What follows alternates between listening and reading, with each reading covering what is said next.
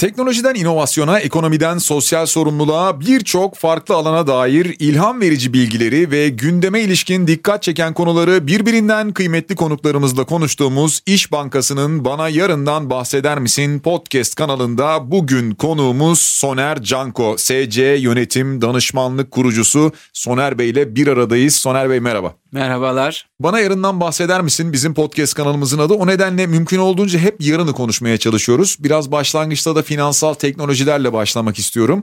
Aslında fintech kelimesini çok sıklıkla duyuyoruz hayatımızda. Bu gelişmeleri ve bu hızlı gelişmeleri biraz bize anlatabilir misiniz? Son dönemde özellikle pandemiyle beraber gelişmeler daha da hızlandı ama sizce daha nereye kadar böyle devam edecek ve bizim hayatımızı nasıl etkileyecek? Evet 500 yıllık geçmişi olan bankacılık son 10 yılda muazzam bir değişime tabi oldu. Gördüğünüz gibi e, yeni yeni terminolojiler, yeni kelimelerle karşınızdayız. Fintech aslında finans ve teknolojinin birlikteliği, finansal teknolojiler e, olarak Türkçeleştirdiğimiz bir kavram. E 490 sene durdu da bu bankacılık ne oldu son 10 senede derseniz e, şöyle söyleyebiliriz.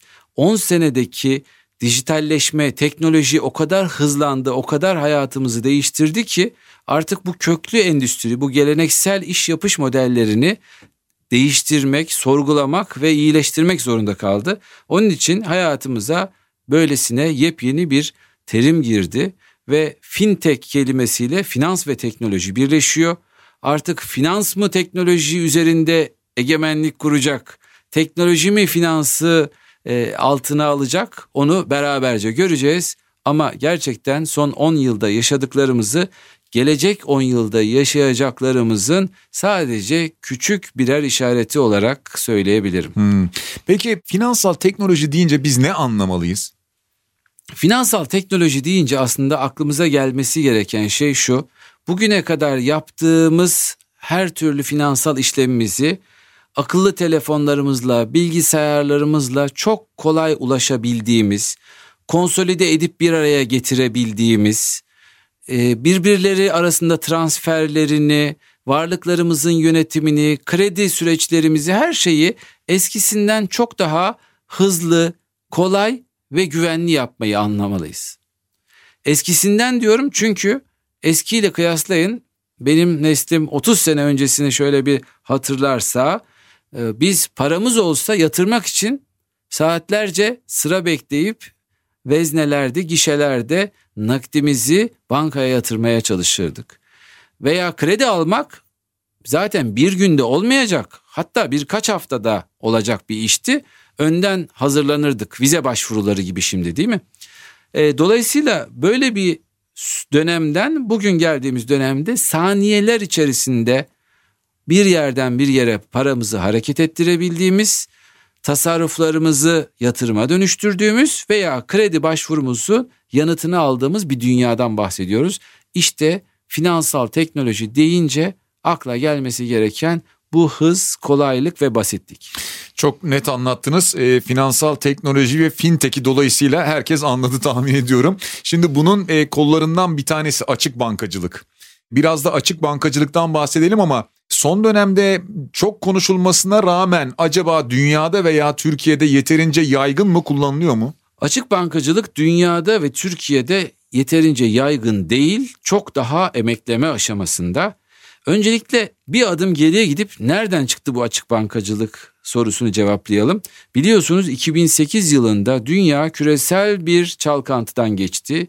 Bu küresel ekonomik çalkantıda bir kelime medeniyet tarihinin en büyük travmalarından birini yaşadı. Güven.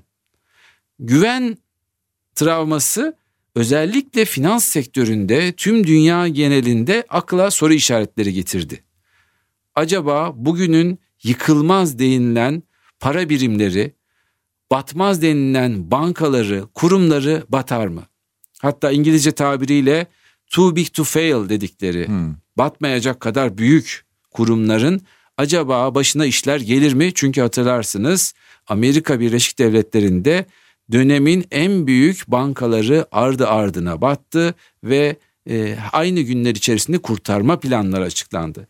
İşte bu yaşanan güven travmasının ertesinde dünyada bütün gelişmiş ülkeler belli bir e, ortak paydada buluştu. G20 denilen organizasyon işte o günlerde kuruldu ve G20 ülkeleri dedi ki artık bu tür riskleri bertaraf edecek yeni önlemler alalım.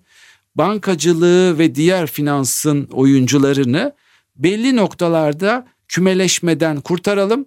Herkes e, birbiri arasında verisini, bilgisini, finansal e, verisini daha doğrusu transfer edebilsin dendi. İşte açık bankacılığın kökeni buraya gidiyor. Bu tarihten sonra yapılan çalışmalar, düzenlemelerde en çok Avrupa Birliği öne çıktı ve bugün açık bankacılıkta bir numaralı pazar İngiltere'dir. E, İngiltere'de neredeyse kurumların bankaların büyük çoğu finansal teknoloji şirketlerinde yarısından fazlası bu konuya e, uyumlu hale geldi ve müşterilerin de yüzde beşinden fazlası açık bankacılık uygulamalarını kullanmaya başladı. İngiltere'de mi doğdu aslında? Doğuş noktası orası mı? Aslında İngiltere en hızlı davranan hmm. e, coğrafya oldu diyebiliriz. Ardından şu anda Avrupa Birliği'nde hareketleri görüyoruz. Türkiye'de bu anlamda Avrupa Birliği ile uyumlu olmak adına gerekli adımları attı. İlk adım 2013 yılında atıldı ve e, bugüne kadar da kanun, yönetmelik, tebliğ gibi düzenlemeler e, yer almaya başladı. Şimdi önümüzdeki günlerde daha da e, aktif, daha da somut düzenlemeler bekliyoruz. Şimdi bizi dinleyenler için soracağım bunu. Açık bankacılık deyince tabii ne anlamalıyız sorusunu sormam gerekiyor.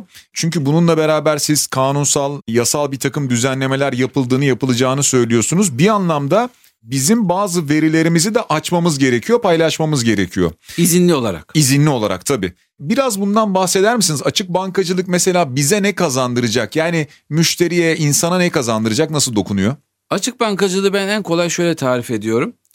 Gün içerisinde en çok kullandığınız uygulama nedir? Belki bir kahve uygulamasıdır. Her gün gittiğiniz bir kahve zincirinde e, kahvenizi satın alırken kullandığınız uygulama. Bunun renklerini çok beğeniyorsunuzdur veya bir hanımefendi için bu bir market uygulaması olabilir veya bir başkası için tekstil moda devinin markası Hı-hı. olabilir. Bütün bankacılık işlemlerimizi, finansal işlemlerimizi bu uygulamanın içerisine çağırdığımızı, topladığımızı düşünün. Böylece ben sadece kahve almıyorum, ben sadece market alışverişi yapmıyorum. Acaba benim banka hesaplarımda, hesaplarımda diyorum bakın bugün gelişmiş ülkelerde, pazarlarda özellikle şehirleşmenin etkisiyle bizlerin birden fazla banka hesabımız var, birden fazla kredi kartımız, banka kartımız var, sigortalarımız var. Bütün bunlar dağınık durumda. İşte bunların hepsini bir araya getirebileceğimiz bir uygulama kümelenmesi düşünün. O uygulamayı açtığınızda benim hangi bankada ne kadar param var, kredi kartı borçlarım ne durumda, hangisinin vadesi geliyor, ne zaman hesap kesilmiş, sigortalarımın süresine zamanda olacak gibi tüm finansal işlemlerimi bir araya kümelendirebileceğim. Bunu yapmam için ne lazım? Kişisel verileri koruma kanunuyla uyumlu olarak benim rıza vermem, yetki vermem lazım kurumlarıma. Dolayısıyla onlar da benden aldıkları bu yetkiyle bu toparlamayı, konsolidasyonu yapıyor olacaklar. Aslına bakarsanız bugünle kıyasladığınızda açık bankacılık hayata geçtiğinde gerçekten şimdiye göre çok daha hızlı, kolay bir hayatımız olacak. Bu ıı, toparlanma bize bir gösterge paneli gibi finansal gösterge panelimizi oluşturma şansı verecek. Bir anlamda bize bir takım öneriler de sunacak mı? Bütün bunları belli hesaplamalar sonucunda, algoritmalar sonucunda belki de karşımıza getirip işte sen bu ürünü bu markayı kullanıyorsun bak bende de bunun bir anlaşması var indirimli olarak yararlanabileceksin gibi örnekler çıkacak mı karşımıza? Kesinlikle çünkü bugünün dünyasında bizler birey olarak birden fazla kurumla bankayla çalıştığımız için verilerimiz aslında toplu olarak görünmüyor hiçbir yerde. Dolayısıyla hiçbir banka bize diyemez ki sen sürekli düzenli olarak şu gömlek markasından alışveriş yapıyorsun, bu marketten alışveriş yapıyorsun diyemez. Çünkü ben bugün A kartımı kullanıyorum, yarın B kartımı kullanıyorum. Ama açık bankacılıkla beraber bütün verilerim toparlandığında ben bir birey olarak kendim de verilerime kolayca ulaşabileceğim gibi dediğiniz gibi üzere algoritmalar bana daha akıllı, daha mantıklı, tutarlı öneriler yapıyor olacak ama yine izinli olarak. Bu izinli konusunu çok vurguluyorum evet. çünkü e, özellikle verinin izinli alınması ve izinli işlenmesi dünyada çok e, hassas bir konu. Amerika Birleşik Devletleri konuyu çok liberal ve serbest bırakmış durumda. Hiçbir düzenleme yok. Ama Avrupa'da GDPR adını verdiğimiz bir düzenlemeyle sıkı kontrol altında. Türkiye'de o konuda memnuniyet verici bir e, düzenlemeyle korumalarını sağlıyor. Biliyorsunuz geçtiğimiz günlerde e, dünyanın en büyük sosyal medya e, devlerinden bir tanesinde yarım milyar kişinin verisi açığa çıktı. İşte bunları korumak anlamında çok çok önemli. Aslında siz bundan bahsetmişken çok kısa bir bunu sormak isterim. Veri güvenliğini nasıl sağlayabiliyoruz? Yani bu karşımıza bir de son yıllarda bizim siber güvenlik diye bir kavram çıktı ki çok değerli olmaya başladı. Hani bu işte big data diyorlar ya işte büyük veri diyelim. Büyük veriye herkes bir şekilde ulaşmaya çalışıyor. Bunları toparlamaya çalışıyor. Burada da karşımıza siber güvenlik çıkıyor. Tabii bankalar için daha da kıymetli herhalde değil mi siber güvenlik? Kesinlikle e, kurumsal dünya için siber güvenlik sizin için de bu arada e, bir numaralı önceliklerinizden biri olması lazım. Çünkü bugüne kadar biz teknolojiyi hep hayatımızı kolaylaştıran, hızlandıran yönleriyle dikkate aldık. Hiç e, onun bizden isteklerini dikkate almadık. Acaba bu teknoloji aç mı, susuz mu, sevgi mi ister, ne ister? Hı. E, teknoloji bizden en çok siber güvenlik önlemi, yatırımı ve enerjisi ister. Ve biz bunu kurumsal dünyada e, çok göz önüne almadık ama aslında kurumsal dünyanın bir numaralı önceliği siber güvenlik olması lazım. Çünkü dünyanın en değerli şirketi olabilirsiniz. Dünyanın en büyük verilerine sahip olabilirsiniz ama bir kaptırırsanız belki 10 senede inşa ettiğiniz bütün itibarı 10 saniyede yitirebilirsiniz. Böylesine büyük bir riskten bahsediyorum. Bireyler olarak sokaktaki insana bizlere gelince hepimizin bir hacker kadar siber güvenlik konusunda bilgili olmak zorunda olduğumuzu düşünüyorum. Abarttığımı düşünmeyin. Bir hacker kadar diye uç bir noktaya götürdüm. Hackerlar evet bilgili insanlar ama bu işi çok yaptıkları için bilgililer. Yani onlar da ekstra bir yerden bilgi almıyorlar, eğitim almıyorlar.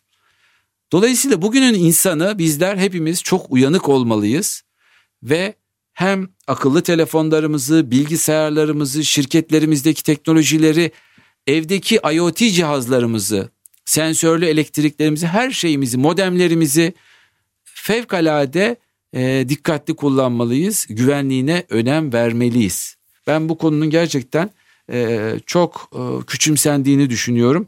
Özellikle finansal teknoloji konusunun olduğu her yerde siber güvenlik e, çok önemli, kritik bir konu. Peki biraz dijital bankacılık üzerine konuşalım yine.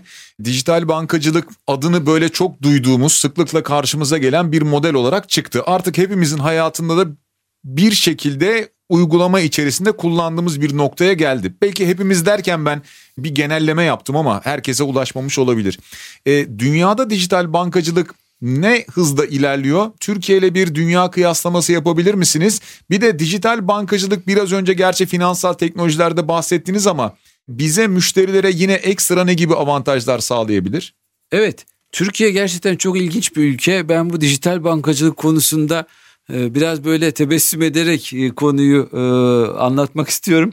Çünkü ee, biz bazı konularda çok muhafazakar tutucu e, kalıyoruz. Bazı konularda dünyanın önünde hızlı ve çevik ilerliyoruz. Hmm. Bu konu onlardan bir tanesi. Ne güzel. 1990'larda ee, internet teknolojisinin dünyada yayılmaya başlamasıyla bir takım finansal uygulamalar devreye alındı. Ama Türkiye her zaman daha e, hayata geçirilmemiş yeni teknolojilerin peşinde e, koştuk. Hatırlar mısınız akıllı telefonlardan önce kullandığımız e, efendim klavyeli telefonlarda WAP diye bir teknoloji vardı. Hmm. WAP teknolojisini dünyanın kullanmaya fırsatı olmadan biz Türkiye'de bankacılıkta kullanmıştık. WAP bankacılığı diye de reklamlarını e, hatırlayacaksınız. Şimdi e, o yıllardan bu yıllara yaklaşık işte 25-30 senelik geçmişe bakıldığın zaman dijital bankacılık gerçekten Türkiye'nin sosyal, kültürel eğitim yapısından beklenmeyecek şekilde yoğun bir ilgi görüyor. Ve bu yoğun ilgi nedeniyle de sektör sürekli yenilikleri takip etmek, yatırım yapmak ve inovasyon yapmak zorunda kalıyor. Sebebi ne bu yoğun ilgini? Yani insanlar buna çok mu rahat alıştı, çabuk alıştı? Valla ben Türk insanının merakı e, diyorum. Ha, hatta biraz da abartılı biz teknolojiyi e, üretmeden tüketiyoruz. Hemen tüketiyoruz. Siz de e, programlarınızda sıkça konuşuyorsunuz. Mesela akıllı telefon değiştirme hızı dünyanın en e, hızlı değiştirilen ülkelerinden bir tanesiyiz. Veya bilgisayar değiştirme hızı. E, bir batılı ile oturduğunuz zaman adam bilgisayarın klavyesinin tuşları dökülmeden bilgisayar değiştirmez. Evet.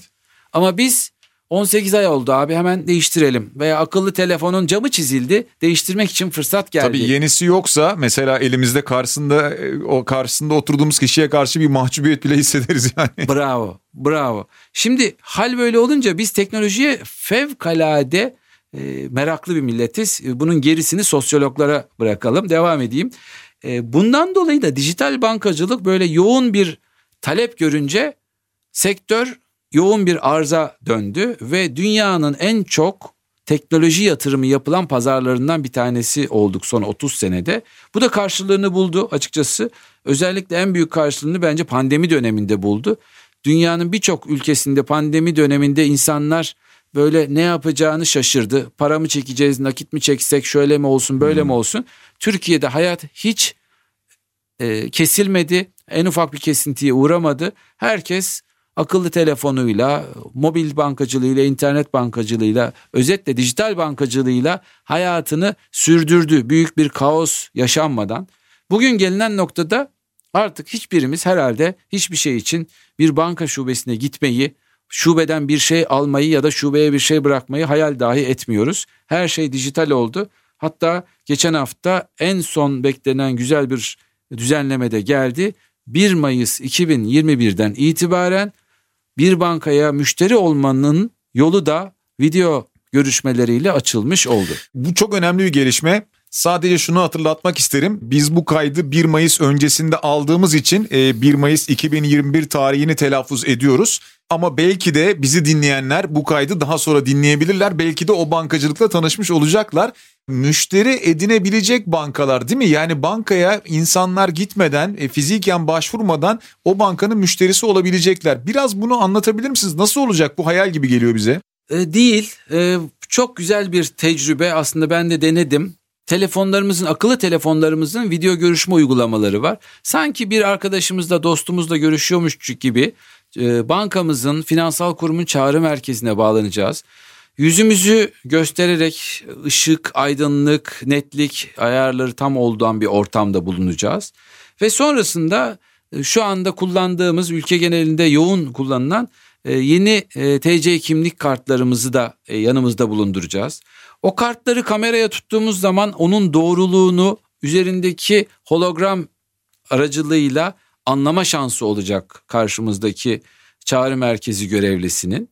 Ondan sonra telefonumuzun arka tarafındaki NFC dediğimiz yakın alan iletişimi anteniyle o kartın içerisindeki bilgileri okutacağız. Elimdeki telefonda mesela kameraya yakındır o. Hmm. Diyecek ki çağrı merkezi görevlisi lütfen telefonunuzun arkasındaki kamera bölümüne kartınızı tutar mısınız?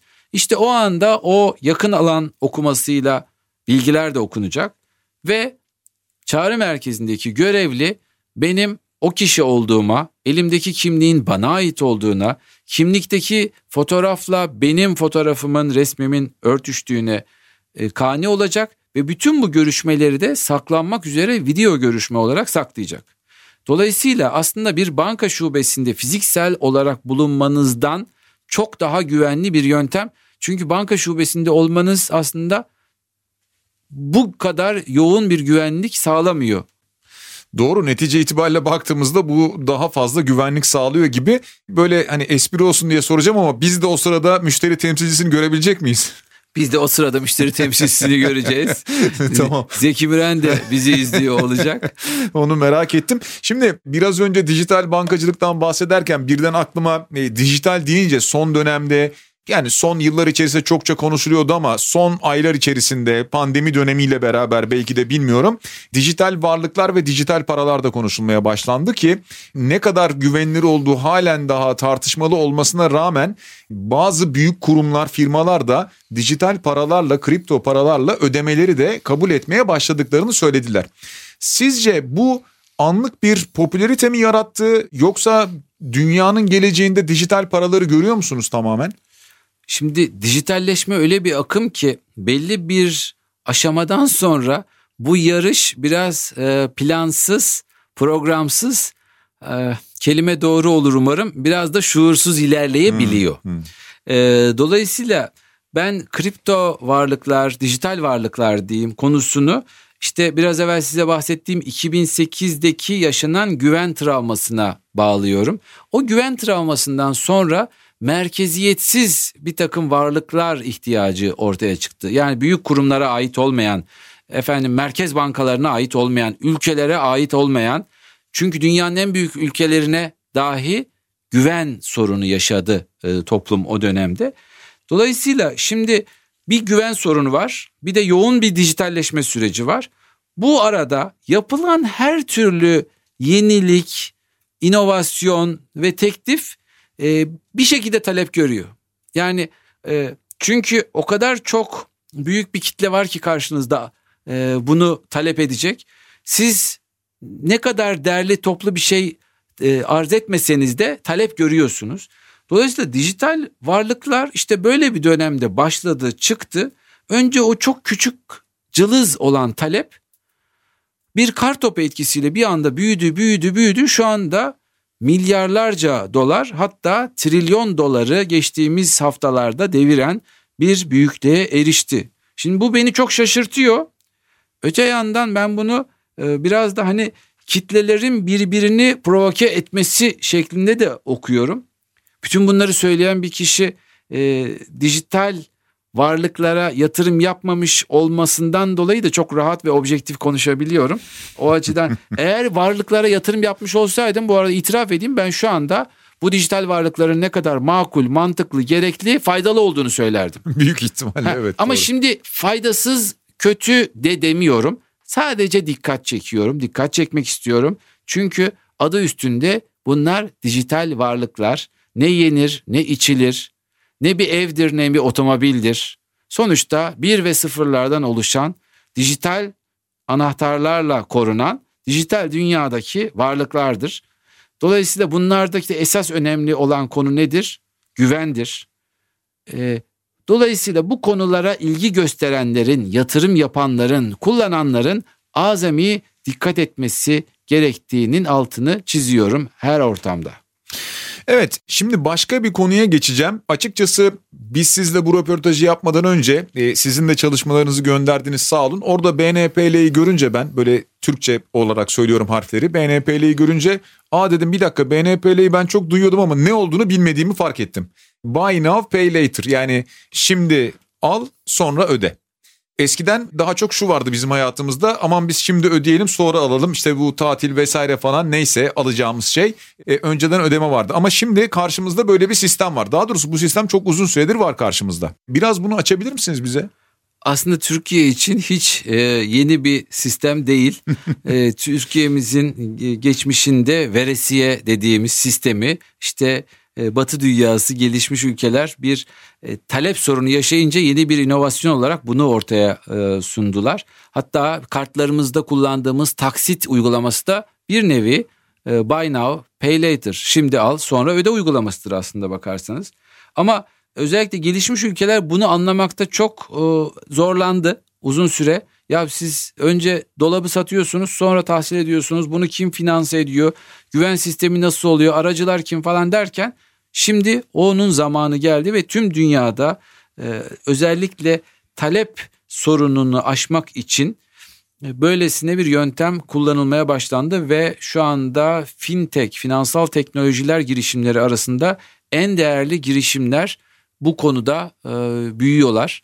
İsveç'ten çıkan bir uygulama mesela şu anda tüm dünyada en çok yayılan ve en değerli e, Buy Now Pay Later girişimi olarak dikkat çekiyor. E, dediğim gibi bizim pazarımız için Türkiye için çok yeni bir şey değil e, ama dünyanın dikkatleri üzerinde ve bize de sık sık yabancı ülkelerden sorular, tecrübemize yönelik danışma arzuları geliyor. Siz bunu nasıl yaptınız? Şu sorunu nasıl çözdünüz? diye ben gülerek e, yanıtlıyorum ama dediğim gibi dünyanın diğer e, bölgeleri için bu çok faydalı bir şey. Çünkü e, sonuçta tüketim bir gün yapılacaksa onu daha yutulabilir lokmalar halinde ödenmesi, efendim nakit akımına bağlanması tüketici nezdinde çok kıymetli. Dolayısıyla önümüzdeki dönemde dünya genelinde daha da çok artacağına dair beklentiler var.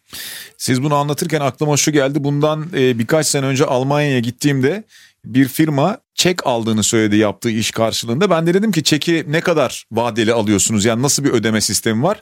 Böyle bir şaşkın baktı. Dedi ki yani bir vade falan diyen çeki aldım bankaya gidip şimdi bozduracağım dedi. Yani hani dedim ne bileyim bir ay sonrasına iki ay sonrasına Hayır dedi böyle bir şey bilmiyoruz biz yani dedi. Ki bu birkaç sene öncesinin Almanya'sından bahsediyorum. Dediğinizi teyit edecek nitelikte bir anı geldi aklıma. Peki bir de anlık ödemelerden bahsedebilir miyiz? Şimdi son dönemde hayatımıza girdi bu anlık ödemelerde. Bir tabii ki kare kodla ödeme yöntemi olduğu gibi bir de son aylarda artık bizi dinleyenler de biliyorlardır ki FAST adı altında uygulamalar var. Yani hızlı ödemeler bunlar. Artık hayatımıza bu da girdi. İşte hafta sonu o bankadan o bankaya göndereceğim. Acaba vakit kaybı mı olur, ertesi güne mi kayar falan. Hiç bunlar artık düşünülmüyor. Böyle bir sistemle karşı karşıyayız. Burada bir limit var bildiğim kadarıyla öyle değil mi? E, evet aslında anlık ödemeler e, yine bizim 1990'dan bu yana adını EFT dediğimiz bir bankadan diğer bankaya mesai saatleri içerisinde özgürce yapabildiğimiz ödemelerin yeni dönemde 7-24 yapılabildiği hal.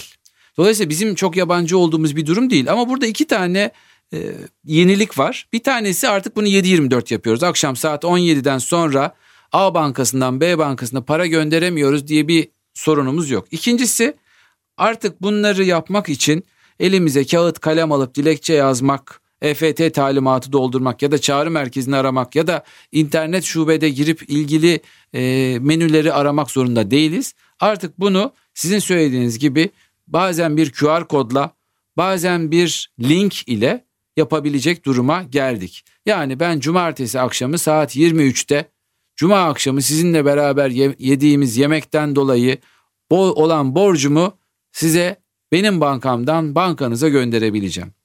Limitler şimdilik geçici olarak tabii ki kontrollü büyümesi için var. Ee, şu anda mesela 1000 TL ile limitli. Önümüzdeki dönemde bunun artacağını düşünüyorum. Çünkü ilk tanıtım döneminde de 50 TL ile başlamıştı.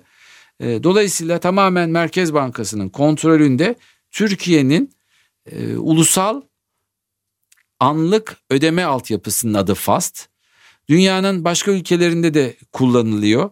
E, mesela e, Amerika'da FedNow adıyla var. Efendim e, İngiltere'de e, yine var. Ee, her ülke kendi kültürüyle ve kendi organizasyonlarıyla ilişkilendirerek böyle bir şeye başlıyor. Bu da çok sürpriz bir şey değil işte e, biliyorsunuz gerek efendim e, dijital varlıklarla gerekse diğer teknolojilerle kartlarla veya chat programlarıyla bile bugün para gönderebildiğimiz dünyada artık bankalar arasında da 7-24 para gönderebiliyor özgürlüğüne ihtiyaç duyuyor insanlar. E, dolayısıyla Burada böyle bir talep vardı ve o talepte e, gerek Türkiye'de gerek dünyada anlık ödemeler adıyla artık e, yerine konmuş oluyor. Tabii şu an çok normal geliyor bize ama öyle bir alışmıştık ki yani a EFT mi bir dakika saat 5'i mi geçti yok olmaz falan gibi benimsemiştik bunu. Aslında tabii olması gereken bir kolaylıkta hayatımızda bundan sonra da artık kullanabiliyoruz. Aslında belki başka bir programda konuşuruz diye planlamıştık ama ben bu süper app dediğimiz o süper uygulamaları size soracağım. Çünkü benim de şahsen ilgimi çekti ama tahmin ediyorum bizim dinleyicilerimiz de dinleyenler de şu an merak ediyorlardır bu konuyu. Süper app dediğimiz bu süper uygulamaların normal uygulamalardan farkı nedir? Ne gibi uygulamalar içlerinde neler barındırıyorlar? Adı gibi kendisi de süper olan uygulamalar. Yani içerisinde her şeyi barındırıyorlar. Bu süper app uygulamalarının rüzgarı aslında uzak doğudan geliyor. Hmm. Ee, yine bir zorunluluktan dolayı 2000 onlardan itibaren Çin'de e, şöyle bir ortam var. Nüfus 1.3 milyar. İnternet var ama çok güçlü değil. Kimsede bilgisayar yok ama akıllı telefon var. Kimsede banka hesabı yok, kart yok. Dolayısıyla internet var, akıllı telefon var ama diğerleri yok. Ve o insanların da bir şeyleri kullanmaya açlığı var, ihtiyacı var, beklentisi var. İşte böyle bir ortamda Çin'de bir chat uygulamasının çıkıp ben sadece chat uygulaması değilim bunun içerisine mini app'ler de koyuyorum. hayatı kolaylaştıracak app'ler koyuyorum. Toplu taşımayı koyuyorum, kahve zincirini koyuyorum, hastanelerden randevu yapıyorum, taksi çağırma uygulamasını koyuyorum diye başladığı adımlar bugün dünyada Super App diye bir kasırga yarattı. Ee, dünyanın en büyük iki oyuncusunun yine Çin'de olduğunu e, görüyoruz. Ama artık bu Çin'le sınırlı kalmadı. Dünyanın diğer ülkelerine de yavaş yavaş geliyor. Ne getiriyor? Bir uygulama artık popüler olmak için sadece kendi işini değil diğer işleri de kendi çatısı altına alıyor hmm. ve müşterisini aslında dinliyor. Bakın müşterisini dinliyor. Diyor ki sizin günlük hayatınızda neye ihtiyacınız var? Hastaneye, postaneye, taksiye, otobüse, para yatırmaya, kredi kartı ödemeye, fatura ödemeye neyse bunları önceliklendiriyor ve kendi uygulamasının içerisine gömüyor. Hal böyle olunca siz de o uygulamayı artık sizin akıllı telefonunuzun amiral gemisi ilan ediyorsunuz. Her şeyi oradan görüyorsunuz. Şimdi her şeyi oradan görmek derken şöyle yanlış anlaşılmasın. E ne var yani dışarıda ikon dursaydı da oradan girseydim değil. Hayatınızı hızlandırıyor. Belki farklı bir uygulama olsaydı 10 adımda yapacağınız ödemeyi o süper uygulamanın içerisinde 2 adımda yapıyorsunuz. Farklı bir uygulama olsaydı 5 adımda çağıracağınız taksiyi süper uygulamanın içerisinde bir adımda çağırıyorsunuz gibi. Sonuçta biz eskiden saatlerce olan sürelen, süren işlerimizi, süreçlerimizi dakikalara, saniyelere indirmeyi ölçerdik. Ama bugünün akıllı telefon teknolojilerinde artık klik sayılarımızı nasıl minimize ederiz? Basitleştiririz, kolaylaştırırız ve güvenli kılarıza çalışıyor kafalarımız. Süper App'te işte bunun sonucu olarak ortaya çıkmış bir rüzgar. Türkiye'de de dikkat edin bugün çok kullanılan uygulamalarımızın hepsi kendi ana işlerinin yanı sıra yeni yeni işlere giriyorlar. Hmm. İşte o zaman aklınıza bugünkü sohbetimiz gelir. E, dersiniz ki evet bizim de süper app'lerimiz yavaş yavaş büyümeye başlamışlar. Evet yavaş yavaş büyümeye başlamışlar. Siz anlattıkça onu anlıyorum. O tık ve klik dediğiniz şey de çok önemli gerçekten hayatımızda bir uygulamaya girip de o uygulamadan çabuk çıkabiliyorsak memnunuz. Yani diyelim ki alışverişimi yaptım, toparladım her şeyi. Sonda işte bir defa bastım ve çıktım veya iki defa bastım ve çıktım. O beni bir yere yönlendirip üçüncü bir tıklamaya gidersek o yorucu olmaya başladı hayatımızda. Aslında tabii büyük kolaylık olmasına rağmen evet onun azalması e, çok da mühim gerçekten. E, aslına bakarsanız tüm bu dijital gelişmeler bizi bu yolda da e, şu anda ilerletiyor. Bir öngörünüz var mı? Genel anlamda bunu bankacılık açısından soruyorum. Bankacılık sektörü açısından da değerlendirebilirsiniz. Bu hızlı finansal teknolojilerin ilerlemesi, dijitalleşme bizi nasıl bir noktaya götürecek? Şunu e, kısmen soracağım ama bunu daha önce bir araştırmada duymuştum. İnsanlar fiziken bir banka görmek istiyorlar bildiğim kadarıyla Türkiye'de de. Yani e, tamamen fiziki binalar ortadan kalkar mı kalkmaz mı? Geleceği nasıl görüyorsunuz? Gerçekten zor bir gelecek bizi bekliyor. Çünkü bir nesil için o binalar çok önemli.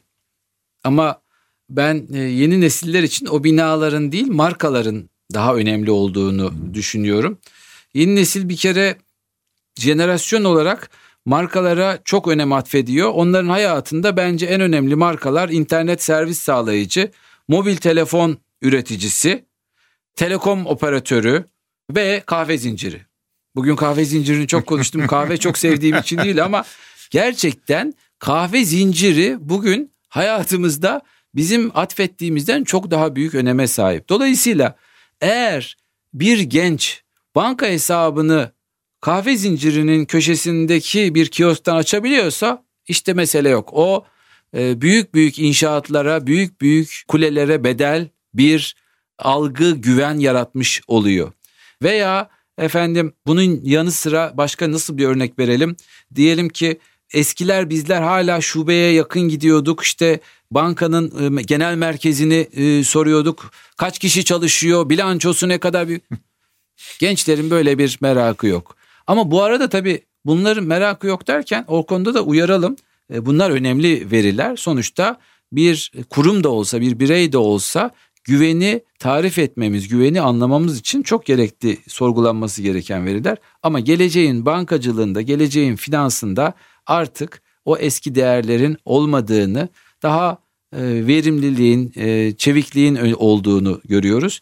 Burada da en iyi iletişim kulaktan kulağa. Yani siz bir uygulamadan memnunsanız, orada kendinizi güvende hissediyorsanız bana da söylüyorsunuz. Onun için artık benim bir şube, bir tabela görmeme gerek kalmıyor. E, Soner Bey bir ilaveniz olacak mı bilmiyorum ama e, çıkışta muhakkak bir kahve ısmarlamayı düşünüyorum. evet bir kahve zincirine gidelim bence. E, bir de finansal işlem yapalım. E, bir ilavem olmayacak. Ben hayatımın en enerjik programlarından birini yaptım. Herhalde bu da sizin enerjinizden, merakınızdan e, ve tebessümünüzden kaynaklı. Çok teşekkür ediyorum davetiniz için. Sağ olun ben de teşekkür ediyorum.